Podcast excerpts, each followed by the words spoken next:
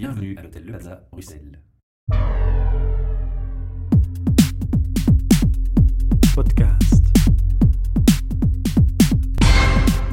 Bienvenue pour un nouvel enregistrement depuis l'hôtel Le Plaza, Bruxelles, qui comme chaque mois nous accueille. Alors, autour de la table, j'ai notre ami Léo Sclapari, Bonjour. Marc Van de Waal, Bonjour. votre animateur Michel Godard, et je vais terminer par notre invité qui va se présenter, tout simplement. Bonjour, je m'appelle Serge Den et je suis donc business analyst, c'est-à-dire que j'analyse les processus métiers dans les entreprises. Voilà, et c'est la raison de ta visite aujourd'hui. Euh, tu as accepté gentiment de, venir nous parler de ton métier au quotidien, de ce que ça représente, de qu'est-ce que c'est d'abord qu'être business analyst. On va commencer par ça, euh, afin que les gens qui voudraient se diriger dans, ce secteur de, professionnel, étudiant ou, en réorientation professionnelle, puissent un peu mieux comprendre de quoi on parle et puis surtout de quelle réalité euh, on a affaire sur le terrain. Alors, on va commencer par définir business analyst. Oui. Alors un business analyst, c'est quelqu'un qui va étudier les, les, pro- les processus dans une entreprise et qui peuvent être vraiment très très larges et très très multiples euh, dans, dans l'ensemble de la chaîne de, l'entreprise, afin de- d'identifier soit des, possibilités d'amélioration, soit des dysfonctionnements pour euh, pouvoir y remédier et pour pouvoir remettre en question de manière précise certains, certains points afin que l'entreprise aille de mieux en mieux et euh, s'adapte de mieux en mieux. L'entreprise, euh, ch- chaque année, euh, s'adapte à son marché, doit, doit évolue en permanence et donc il est nécessaire que les processus de ces entreprises s'adaptent euh, à ces évolutions, tant en termes de, marché qu'en termes d'organisation, de taille. hein. Il y a des entreprises qui croient énormément et donc il faut évidemment que, quand une entreprise de 5 personnes devient, devient 40 personnes ou, ou 100 personnes, il faut qu'elle s'adapte à sa propre organisation. Comment ça démarre? On part sur un constat, il y a un problème, un peu comme quand je créer un projet, je prends un project manager, un manager de projet, et je démarre quelque chose et j'engage des personnes requises. Ou euh, donc on t'engage sur, une, sur un besoin, une demande, ou on t'a engagé avec une fonction au départ, dans laquelle viennent se greffer des demandes ensuite. Il y a- Comment il a, ça se passe? plusieurs, il y a plusieurs aspects. Il y a effectivement euh, de temps en temps euh, un, un problème qui est constaté. hein. Ça fait un certain nombre d'années qu'on travaille d'une certaine façon. Finalement, c'est assez lent. On a, on, on a parfois des, des- des problèmes d'organisation ou de réactivité par rapport à nos clients. Donc, on part parfois d'un constat de dire tiens, ce processus n'est plus aussi efficace euh, qu'il l'était auparavant ou qui n'a pas été remis en question depuis un certain temps. Euh, ça peut aussi être le fait de vouloir simplement euh, mieux partager donc les processus de On l'entreprise. est dans, dans la proactivité. ce La proactivité, on peut se dire très bien, nous, bon, il y, a, il y a plein de fonctions, il y a plein de gens, il y a plein de, de personnes qui ont, qui ont des, des postes dans l'entreprise. Finalement, quand il y a un nouveau, une nouvelle recrue ou il y a une nouvelle personne qui vient ou quand on doit fermer, former des nouvelles équipes, euh, parfois on ne sait pas très bien euh, par où commencer pour leur expliquer comment fonctionne l'entreprise. Donc ça permet également de décrire ce que l'on fait pour pouvoir mieux l'expliquer aux, aux personnes aux personnes qui vont, qui vont devoir intégrer le job. Donc ça permet également de faire un espèce de, de référentiel de comment on fonctionne. Marc, tu as une question peut-être? Eh bien oui, mm, tout simplement, comment devient-on business analyst Eh bien, euh, on en devient euh, de manière... Enfin, il y, a- plusieurs façons de devenir business analyst.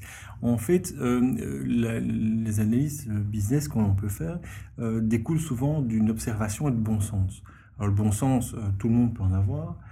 Donc c'est quelque chose qui vient tout simplement par une expérience et ça peut être toute forme d'expérience. Donc il y a moyen de devenir business analyst. Il faut bien sûr avoir une, une, euh, une, une attitude, aimer analyser les choses, aimer savoir pourquoi on fait comme ceci, pourquoi on fait ça, s'intéresser, être très curieux. Donc ça c'est évidemment une qualité que, que doit Une avoir parle compé- compétence. Oui, mais c'est aussi euh, donc quelque chose qu'on qu'on- qu'on doit avoir en soi. On doit, on doit aimer savoir, Oui, connaître, etc. Une tournure d'esprit. Une hein. tournure d'esprit. À partir de ce moment-là, il y a autant de, de, de business différents et d'entreprises différentes qui font des choses tellement différentes que tous les horizons sont bienvenus. Serge, un exemple peut-être pour illustrer ce que tu viens de dire? Oui, Léo, euh, en fait, euh, si tu prends l'exemple d'un secteur de télécom, on peut avoir dans le télécom, il y a énormément de métiers différents. Il y a bien sûr des ingénieurs, il y a des comptables, des responsables de ressources humaines. Eh bien, si tu dois analyser les processus d'un comptable dans une organisation de télécom, c'est assez similaire à analyser les processus d'un comptable d'un autre secteur, dans la distribution. Il fait un travail de comptable, il, il gère des comptes, il gère, euh, il gère des, des, manipulations financières à, avoir sous contrôle. Et donc, le, fait euh, d'avoir été analyste dans, un des secteurs peut très bien euh, être, utile dans un autre secteur. Et donc, ça permet quand même d'avoir différentes perspectives différentes et de, faire des choses très, très intéressantes. D'accord. Quel est le parcours scolaire le plus adapté pour rentrer dans ce type de fonction? Quel, quel est le, la question posée autrement, quel est le secteur de formation qui va me donner le plus de compétences en matching, donc qui, qui s'harmonise avec ce type de fonction? C'est sûr que pour être euh, généralement euh, business analyst, même, même pour démarrer comme junior, on va plutôt effectivement prendre des gens qui ont une formation du, super, du supérieur. Euh, ça ne doit pas forcément être universitaire, moi je ne le suis pas.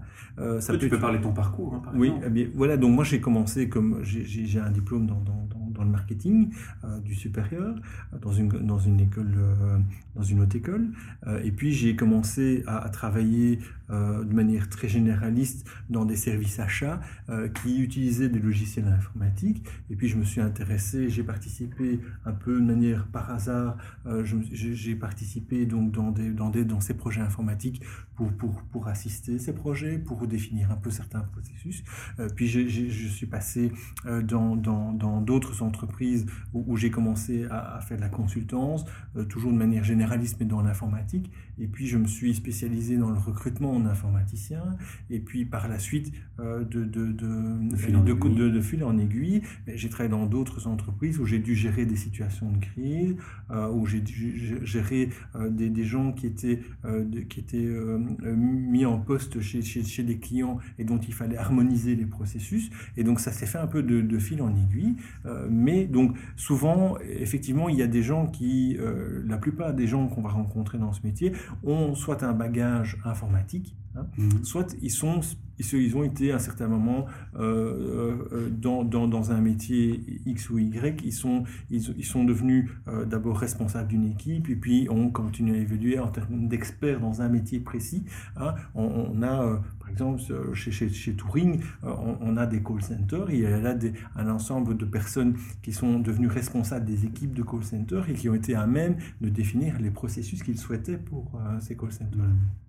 Et donc, on va à ce moment-là aider ces gens à formaliser ça et à voir éventuellement euh, des, points de blocage ou des points qui ralentissent un peu les processus. Et donc, on va essayer, euh, par bon sens, de, de les améliorer, d'avoir un regard extérieur sur ces processus. C'est ce qui permet de faire évoluer l'entreprise. Alors la liste des plus grosses compétences à avoir, donc une capacité d'analyse, oui. une, capacité d'écouter, d'observer. Alors ça c'est très très important, c'est la base même. En fait, l'analyste qui vient sur le terrain, il ne sait rien. Il ne sait pas comment dans votre entreprise vous allez gérer tel type de client, vous allez gérer tel type de service après-vente, vous allez vouloir vendre ou, ou produire tel type de produit ou de service.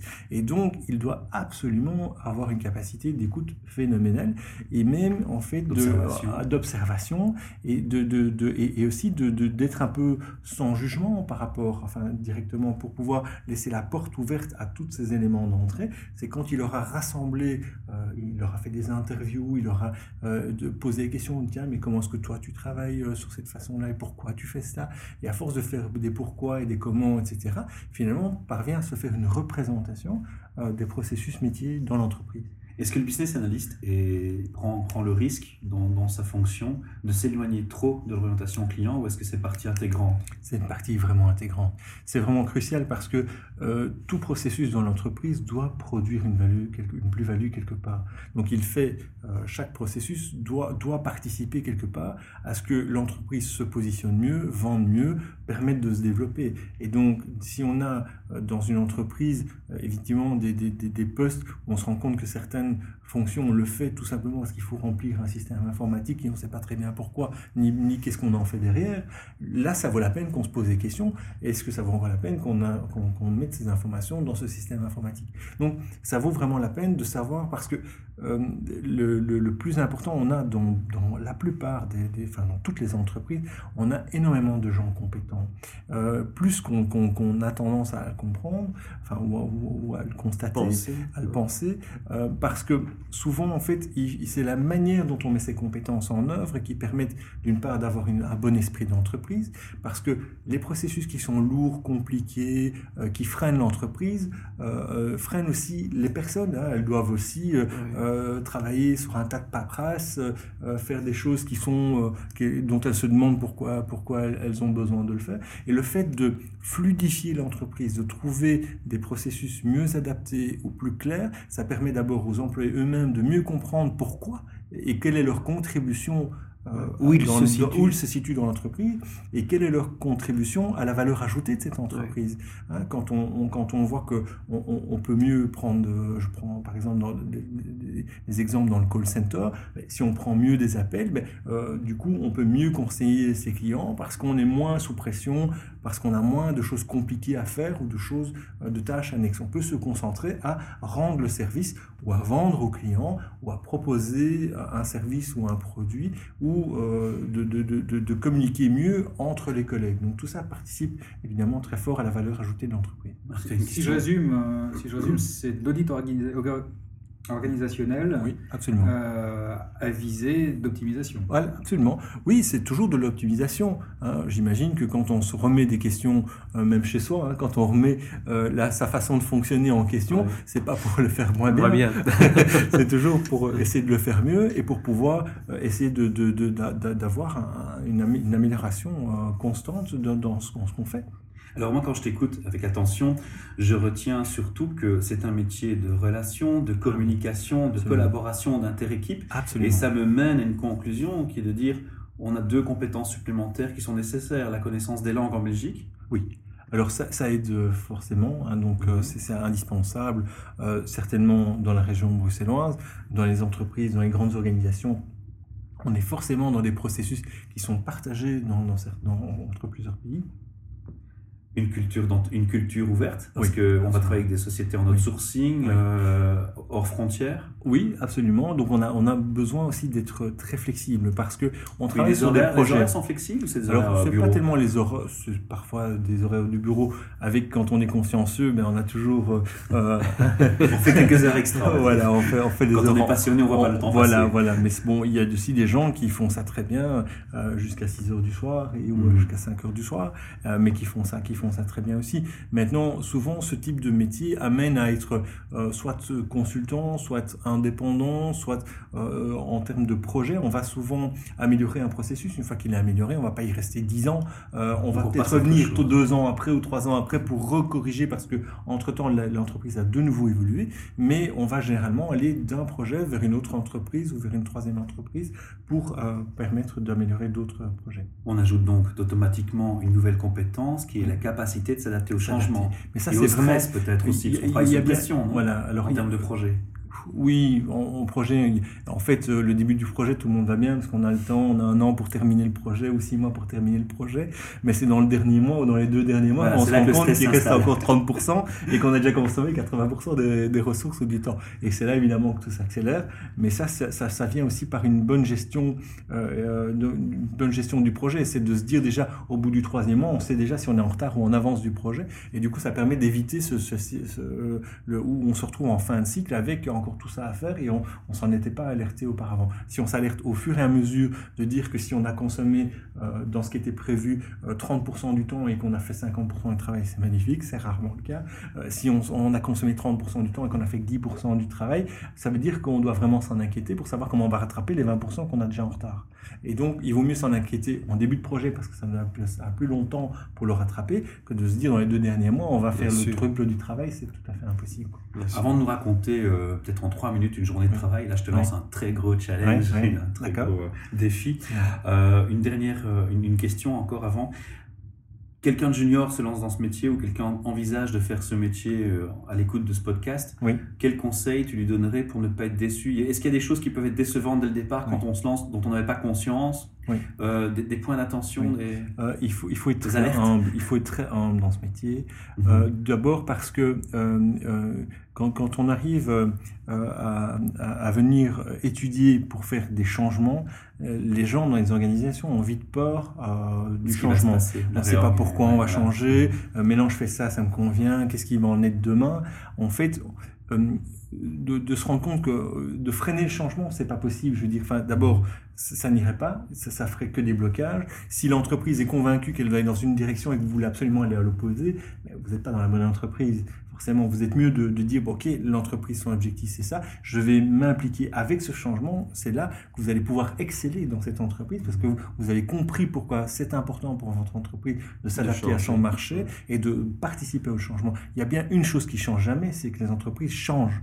Donc c'est vraiment, c'est vraiment indispensable d'être dans une démarche de changement, parce que c'est comme ça, vous ne réfléchissez pas aujourd'hui de la même façon que quand vous aviez 10 ans ou quand vous avez 20 ans. Oui. Donc euh, on, on a forcément plus des expériences, on a des, des, on a des, voilà, on a des choix qui, qui évoluent, on a le, la société évolue, le marché évolue. C'est comme ça pour les entreprises aussi. Elles sont forcées de s'adapter. Rien Donc, autant, autant les, aider votre propre entreprise à, à aller dans le bon sens pour pouvoir se développer et donc du coup recruter des gens et, et devenir de plus en plus grand que de se dire on va travailler à contresens et finalement euh, se retrouver avec une entreprise qui sera mal adaptée et qui va, qui va bloquer. Tout tu à dit, fait. tu, tu marches un peu sur, sur des œufs, quoi.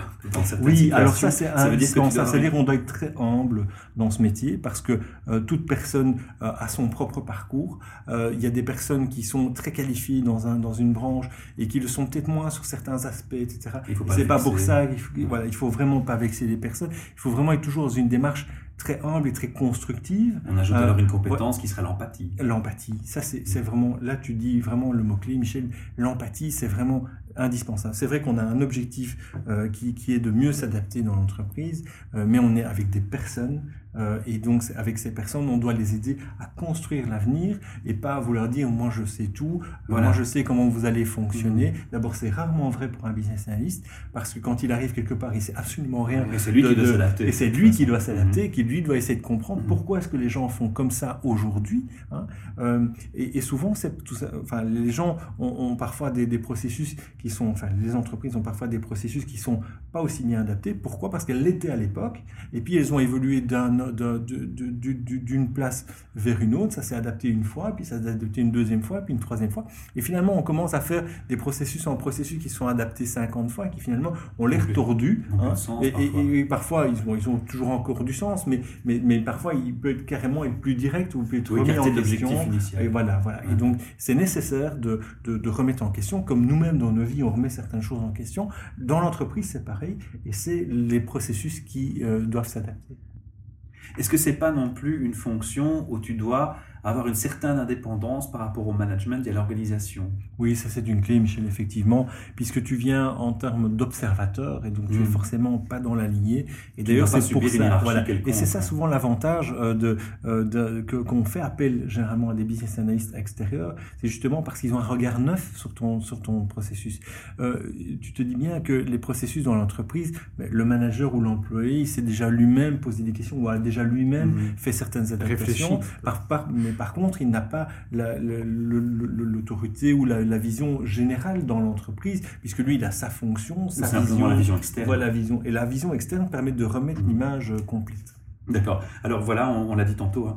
Raconte-nous rapidement une journée de travail. Ça se passe comment? Ah oui, alors une journée de travail, ça se passe euh, en tant que business analyst. On va euh, interviewer des gens pour savoir tout simplement comment ils fonctionnent aujourd'hui, euh, pourquoi ils font ces opérations, com- combien de temps ça peut prendre. On récolte Euh, on, d'informations. on récolte de l'information et puis on va souvent dessiner. On va dessiner des processus, des schémas avec des bulles. On fait A et puis on fait B et puis selon que le B, on se pose une question. Est-ce que c'est ceci, c'est là. Eh bien, donc si c'est Mhm. oui, on, ben, on va par là. Donc on va décomposer un arbre hiérarchique en fait de ces de ces processus et donc on va tout simplement euh, identifier chaque étape de ce processus euh, et Les les, représenter. On va les représenter de manière graphique et visuelle.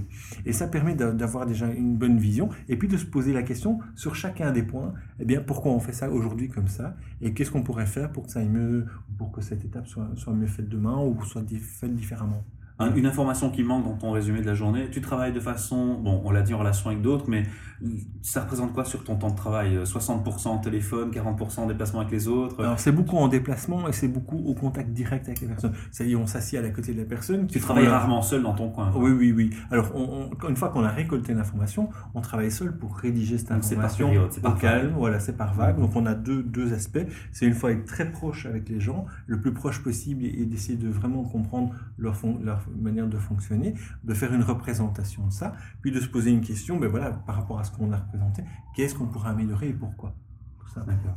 Bah, écoute, parfait. On va ici euh, arrêter le, le podcast et l'interview. C'est passionnant et on sent ta passion. Donc, Merci. on a envie d'en dire bien plus. Il y a plein de choses. J'ai plein de questions pour toi encore. Mais les auditeurs vont se lasser. En général, 15-20 minutes, c'est trop pour un podcast. Il faudra revenir. Oui, Voilà, il faudra avec, avec revenir. plaisir, avec plaisir. On te remercie pour euh, ton temps. Euh, tu veux mentionner un site web ou un blog personnel que tu veux, où tu veux inviter les gens à... Non, j'en ai pas. Non, tu n'as pas D'accord. sur, ce, sur ce thème-là. Parfait. Et tu travailles pour la société USG Innotive pour le moment. Parfait. Mais voilà, on leur fait un petit coup, un petit coucou, un clin d'œil au passage. Merci. À Merci. bientôt. À bientôt. Merci Serge. Au revoir. Merci. Au revoir.